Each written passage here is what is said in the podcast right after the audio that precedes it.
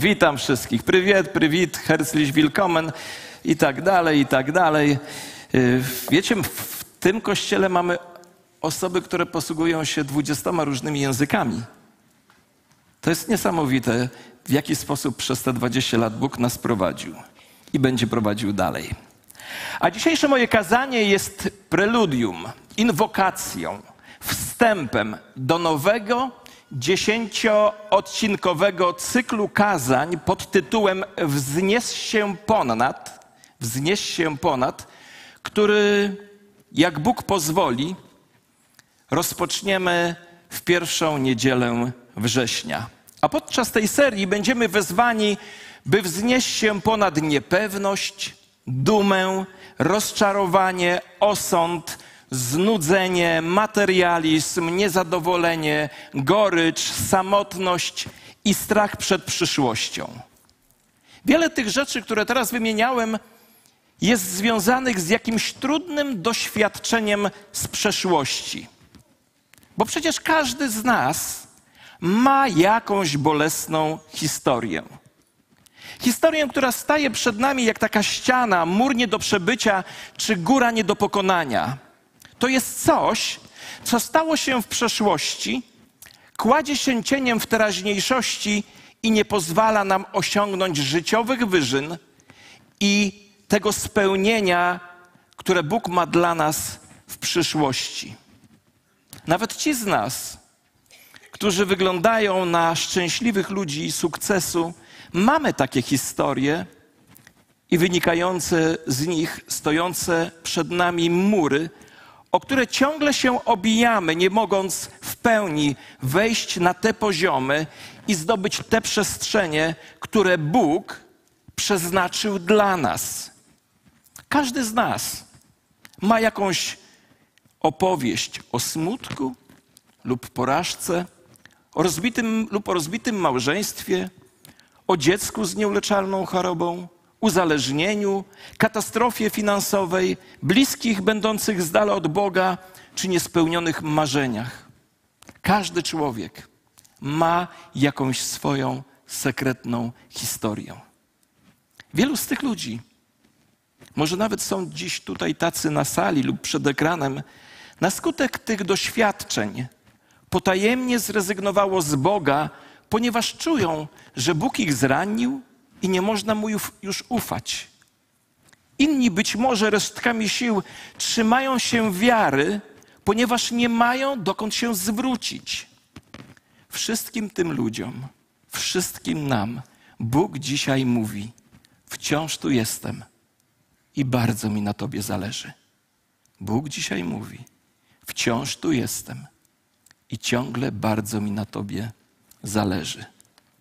Prawda życiowa jest też taka, że prędzej czy później dochodzimy do takiego krytycznego punktu w naszym życiu, jeśli jeszcze nie dotarliśmy do tego miejsca. Dochodzimy do takich chwil, które potrafią w jednym momencie zmienić cały bieg naszego życia. Zobaczcie, jak wielu wśród nas doświadcza dzisiaj efektów wojny, która nagle zmieniła życie. Zdarza się, że bieg naszego życia może zmienić się właśnie nagle i niespodziewanie.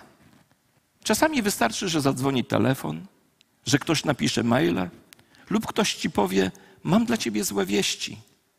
Nie zdałeś egzaminu. Wyniki badań wskazują na chorobę. Dziecko zmarło. Nie chcę być z tobą dłużej. Zwalniamy ciebie z pracy. W takiej chwili czujemy, jak gdyby życie zatrzymało się i już nigdy nie będzie takie samo. Jak w takiej chwili znaleźć siłę, by iść dalej? Jak w takich momentach wznieść się ponad? Wiecie, w Biblii przeczytamy wiele historii ludzi, którzy znaleźli się w takich sytuacjach. A jedną z nich jest historia narodu izraelskiego, który znalazł się w niewoli babilońskiej i będąc w rozpaczy, stojąc przed murem nie do przebycia, nie mogąc, jak im się wydawało, wznieść się ponad, zastanawiali się, czy Bóg całkowicie o nich zapomniał. I wówczas Bóg przez proroka Izajasza w odpowiedzi na ich zmagania posyła słowo przypominające im o swojej niezrównanej wielkości. Czy nie wiesz? Czy nie słyszałeś? Czyżbyś nie wiedział? Czyżbyś nie słyszał? Bogiem wiecznym jest Pan. Stwórcą krańców ziemi, on się nie męczy ani nie ustaje, niezgłębiona jest jego mądrość. Zmęczonemu daje siłę, a bezsilnemu moc w obfitości. Nawet najmłodsi ustają, nawet młodzieńcy padają, lecz tym, którzy ufają Panu, lub jak inny przekład mówi, którzy czekają na Pana, przybywa wciąż nowych sił. Wzbijają się na skrzydłach jak orły, biegną nie tracąc tchu, prą naprzód i nie są zmęczeni. Wiecie, w tym przesłaniu wszystko zaczyna się i kończy na Bogu. A ludzie, których wiara osiągnęła punkt krytyczny, są z powrotem kierowani do Niego. Te słowa przemawiają do wszystkich, którzy stoją dzisiaj przed ścianą niemożności, zachęcając nas, by wznieść się ponad, by wznieść się ponad. Ten tekst pokazuje nam trzy proste rzeczy. Pokazuje nam zasadę, inaczej mówiąc, regułę. Pokazuje nam obietnicę i odkrywa przed nami perspektywę. Zaczniemy więc od zasady, czy inaczej mówiąc od reguły, a ona brzmi tak: czyś nie wiedział? Czyś nie słyszał? Bogiem wiecznym jest Pan, stwórcą krańców ziemi. On się nie męczy, ani nie ustaje, niezgłębiona jest jego mądrość. Ten wiersz zawiera cztery zasadnicze prawdy o Bogu. Posłuchajcie tych czterech prawd. Prawda pierwsza. On jest Bogiem wiecznym. To oznacza, że jest całkowicie niezawodny, a ponieważ jest wieczny, nie ma początku ani końca, stoi ponad wszystkim, co możemy sobie wyobrazić. Nie ma w nim braków, nie psuje się, ani się nie zmienia. Dlatego modlimy się do Niego i słyszymy Jego odpowiedź. Panie, czy możesz zająć się tym problemem? Bóg odpowiada: Dla mnie to żaden problem. Panie, czy widziałeś to wcześniej? Bóg odpowiada: Wiedziałem to wiele razy. Panie, nie uwierzysz, w jakim jestem bałaganie. Spróbuj mi zaufać, mówi Bóg. Panie, czy będziesz tam, kiedy Cię będę potrzebował, potrzebowała? A Bóg mówi: Byłem tam, zanim tu byłeś, i nadal będę tutaj, gdy Ciebie nie będzie. Po drugie, jest On stwórcą krańców ziemi. To znaczy, że jest wszechmocny. Żaden problem dla Boga nie jest zbyt wielki, ponieważ stworzył wszystko. Wyobrażacie sobie, czasami mówimy, czy Bóg może to zrobić? No jak zrobił ziemię i cały wszechświat swoim słowem, jak wzbudził Jezusa swoim słowem, to jest w stanie zrobić wszystko. Żaden problem nie może być dla niego zbyt wielki, ponieważ on stworzył wszystko. Panie, czy możesz sobie z tym poradzić? Wiecie, gdy kupujemy jakieś urządzenie, to mamy dołączone do tego urządzenia gwarancję. Producent udziela tej gwarancji funkcjonowania przedmiotu na jakiś czas. Udziela tej gwarancji, ponieważ wykonał ten sprzęt, Udziela tej gwarancji, ponieważ nie chce stracić reputacji. Wie on też, jak to naprawić, ponieważ zaprojektował to i złożył. A werset 28, który przed chwilą czytałem, jest taką gwarancją dla wierzącego na wszystkie nasze życiowe problemy. A ta gwarancja nie kończy się po roku, bo ta gwarancja trwa wiecznie. I trzecia rzecz. Bóg się nigdy nie męczy oznacza to, że jest stale dostępny. Nie jest nigdy zbyt zmęczony, aby nam pomóc i nigdy nie jest zbyt zajęty cudzymi problemami, aby nas nie wysłuchać. Ja mam w swoim sercu i myślę wbite takie zdanie. W kolejce do Pana Boga nikt przed Tobą nie stoi. Kiedyś wyczytałem, wiecie, ja mam taką pamięć do wierszy różnych. Ja się nigdy ich nie uczyłem na pamięć, raz przeczytałem, już zapamiętałem Ale kiedyś przeczytałem taki satyryk polski, napisał taki wiersz. Modliłem się do Boga długo i gorąco, aż Bóg wyjrzał za chmur i gradobić i odpowiedział mi. Niech się Pan pomodli w przyszłym miesiącu, może coś się da załatwić. Tak było z polskimi urzędnikami, ale Bóg działa inaczej. Bóg jest zawsze dostępny, a w kolejce do Pana Boga nikt przed Tobą nie stoi. Taka jest prawda. Jego zbiorniki nigdy się nie wyczerpują, a on nigdy się nie męczy pomaganiem swoich, swoim dzieciom. I po czwarte, jego mądrości nikt nie może pojąć. To znaczy, że jest naprawdę godny zaufania. Ma doskonały wgląd w Twoje życie, co oznacza, że rozumie o Tobie rzeczy, których Ty sam nawet nie rozumiesz. My widzimy nasze życie jak przez dziurkę od klucza, ale Bóg widzi duży obraz. On widzi cały wszechświat, wszystko w tym samym czasie przeszłość, teraźniejszość i przyszłość i widzi to w panoramicznym ujęciu i w najdrobniejszych szczegółach. Taki jest Bóg. I Bóg nigdy nie jest zakłopotany naszymi problemami. I nie jest zaskoczony tym, co robimy. Nie jest też zaskoczony naszymi pytaniami. Nie jest zdezorientowany naszym zamętem. Kiedy my nie wiemy, co robić, On wie. My możemy zanurzyć się w Bogu, ale w pełni nie ogarniemy Jego mądrości. Poznaliśmy więc zasadę, regułę, która mówi, że Bóg jest Bogiem wiecznym, stwórcą krańców ziemi, nigdy się nie męczy, a mądrość Jego jest niezmierzona. I wiecie, ta zasada, ta reguła mówiąca o tym, kim i jakim jest Bóg, prowadzi nas do obietnicy. A ta obietnica składa się z dwóch części. Po pierwsze, obietnica tak brzmi: Bóg daje siły w naszych słabościach. Zmęczonemu daje siłę, a bezsilnemu moc w obfitości. Zwróćcie uwagę na użyte tutaj dwa słowa. Siła. To odnosi się do zdolności działania w momencie kryzysu. Mówi o wytrzymałościach w czasach trudnych. A moc oznacza zdolność do zrobienia tego, co należy zrobić. I w tym kontekście oznacza to, że będziesz mieć wszystko, czego potrzebujesz, kiedy tylko będziesz tego potrzebować, aby zrobić to, co należy zrobić. Słuchajcie, posłuchajcie tego zdania, ono jest niezwykle ważne. Bóg zawsze daje nam to, czego naprawdę potrzebujemy, w momencie, w którym to potrzebujemy, po to, żebyśmy zrobili to, co należy zrobić. Takiego mamy Boga. I po drugie, Bóg zrobi to dla nas, ponieważ wszyscy Jego potrzebujemy. Ja lubię to zdanie, bo ono jest prawdziwe. Nawet najmłodsi ustają. Wasze dzieci się męczą?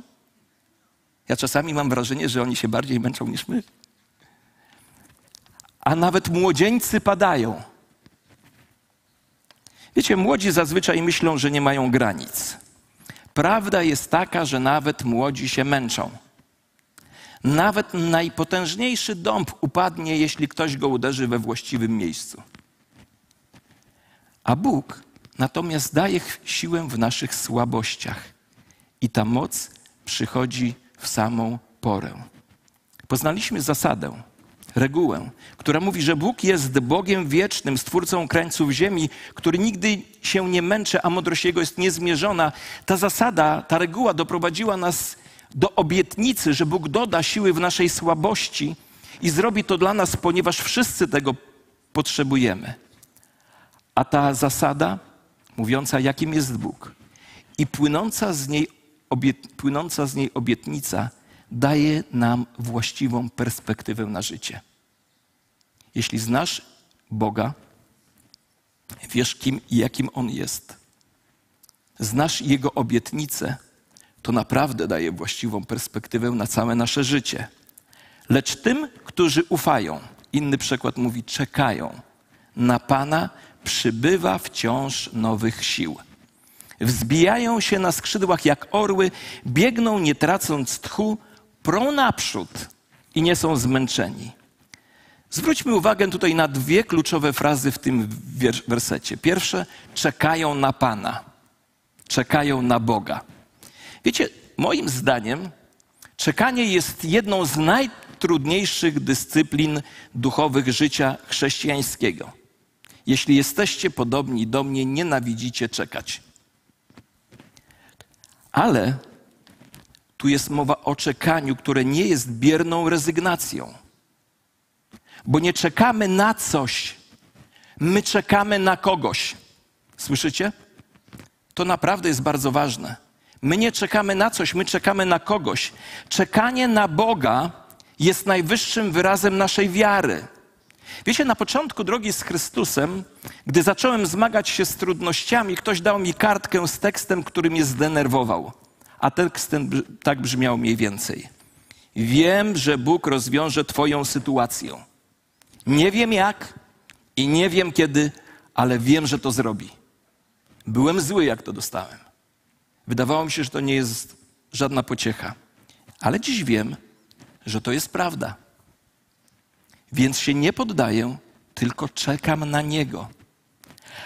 Czekanie na Boga oznacza, że w tych chwilach dokonujesz mentalnego wyboru zaufania żywemu Bogu. Podejmujesz decyzję, będę ufał Panu, który jest w pełni wystarczający.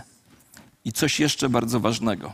To też trzeba sobie wbić do głowy, bo czekanie nie oznacza nic nie robienia.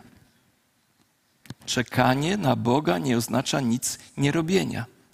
Czekanie na Boga oznacza, jestem całkowicie przekonany, że Bóg działa w tej okropnej sytuacji, chociaż w tej chwili nie mogę tego zobaczyć, dlatego nie dam się temu przytłoczyć, bo bycie przytłoczonym i tak nie rozwiąże moich problemów, a dzięki Bożej łasce będę robił następną rzecz, która jest przede mną, będę robił, ufając, że Bóg działa za kulisami. Tak więc podejmuję mały krok naprzód, czekając na Boga. Wykonuję te rzeczy, które mam do zrobienia. Cokolwiek to jest, to jest krok wiary, bo czekanie nie jest bierne. Czekanie jest aktywne, ponieważ wierzysz, że Bóg działa w czasie Twojego kryzysu. Mój ojciec działa, mówi Pan Jezus. Pierwsza fraza czekają na Pana, a teraz druga fraza przybywać im będzie wciąż nowych sił. Przybywać im będzie wciąż nowych sił. I to jest sedno Bożej obietnicy. To jest Jego słowo dla Jego zmęczonych ludzi, którzy czują, że nie mogą iść dalej, którzy nie, nie są w stanie wznieść się ponad mur stojący przed nimi. Ten fragment można też przetłumaczyć inaczej, że odnowi się siła. A w rzeczywistości to słowo odnowi się siła oznacza wymianę jednej rzeczy na drugą. I w tym fragmencie oznacza to wymianę naszej słabości na Bożą siłę. To jest wspaniała obietnica, ponieważ bez względu na to, jaka, jak jest rozpaczliwa nasza sytuacja, On ma więcej siły niż Ty masz słabości. Kochani, wszystkie nasze słabości razem wzięte są mniejsze od Jego siły. A nas, nasz tekst dalej wyjaśnia, jak Bóg nam pomoże, jak Jego siła nam pomaga. Wiecie, ten fragment dalej pokazuje życie w trzech aspektach. Mnie to strasznie, mógłbym powiedzieć, że nawet mnie to bawi, jak czytam ten fragment. Ta Boża obietnica daje nam siłę. Po pierwsze, daje siłę do wznoszenia się. Wzbijają się na skrzydłach jak orły. Tak się dzieje, gdy masz tyle energii i tyle entuzjazmu, że nie możesz doczekać się, kiedy wstaniesz z łóżka i z niesamowitą radością wznosisz się ponad swoje problemy. Po drugie, najpierw siła do wzniesienia, potem siła do biegania. Biegną nie tracąc tchu. Jest to dana nam przez Boga zdolność do wytrzymania ogromnej presji. Masz niezwykłą siłę, o której wiesz, że nie pochodzi od ciebie. I tak się dzieje wtedy, kiedy wiesz i mówisz: Nie wiem teraz, jak przez to przeszedłem, ale udało mi się. Kto z Was miał taką, takie chwile, gdzie wiedziałeś, wie, nie wiem, jak to przeszedłem, no ale miałem jakąś siłę ponadnaturalną. Mieliście takie chwile? Większość z nas miała takie sytuacje. Siła do wznoszenia się, siła do biegania i siła do chodzenia. Prą naprzód i nie są zmęczeni. Wiecie, to jest siła dochodzenia, to jest stabilność w codziennych naszych życiowych sprawach. Chodzenie bez omdlenia to umiejętność wstawania każdego dnia, dzień po dniu i robienia tego, co trzeba, stawiania czołu irytacji życiowej bez mrugnięcia okiem i też z rozsądnym humorem. Chodzenie jest ostatnie. Wiecie dlaczego chodzenie jest ostatnie? Ponieważ jest codzienną potrzebą każdego dziecka Bożego i w tym sensie jest najwyższym osiągnięciem wiary. Wiecie, chodzenie jest bardziej niezwykłe niż bieganie czy szybowanie. A właśnie dlatego, że chodzenie jest prawdziwą rzeczą życia. Bo jak chyba wiecie, o wiele więcej spędzamy czasu na chodzeniu niż na bieganiu i wznoszeniu i, i szybowaniu, prawda? Chodzenie jest czymś normalnym w naszym życiu. Nie jest ono ekscytujące, ale jest naszym codziennym zadaniem. Apostoł Paweł powiedział w liście do Galacjan: chodźcie w duchu. A to chodzenie w duchu oznacza stały postęp w kierunku, który Bóg nam wyznaczył dzięki codziennym, y, świadomym wyborom przez długi czas. Chodzenie w duchu oznacza, oznacza coś w stylu: Niech Twoim postępowaniem kieruje Duch Święty. Lub inaczej mówiąc, rób postępy w, w swoim życiu, polegając na Duchu Świętym. A za ideą chodzenia kryje się idea, aby codziennie pozwalać Duchowi Świętemu kierować każdą częścią naszego życia. Wiecie, chodzenie jest powolne w porównaniu z prowadzeniem samochodu czy latanie samolotem. Chodzenie nie jest krzykliwe. Czasami chodzenie może być żmudne, powolne, szare, nudne. A jednak, jeśli musisz dostać się z punktu A do punktu B, to chcę Ci powiedzieć, że w końcu chodzenie Cię tam zaprowadzi. Bo nawet jeśli podjedziesz tam samochodem czy samolotem, to i tak ostatni odcinek musisz przejść. Wszystko, co musisz zrobić, to po prostu chodzić i nie zatrzymywać się, aby dojść do celu. I chodzenie w duchu to nie jest jakiś mistycyzm zarezerwowany dla jakichś kilku szczególnych chrześcijan. To jest Boży plan dla normalnego chrześcijańskiego życia.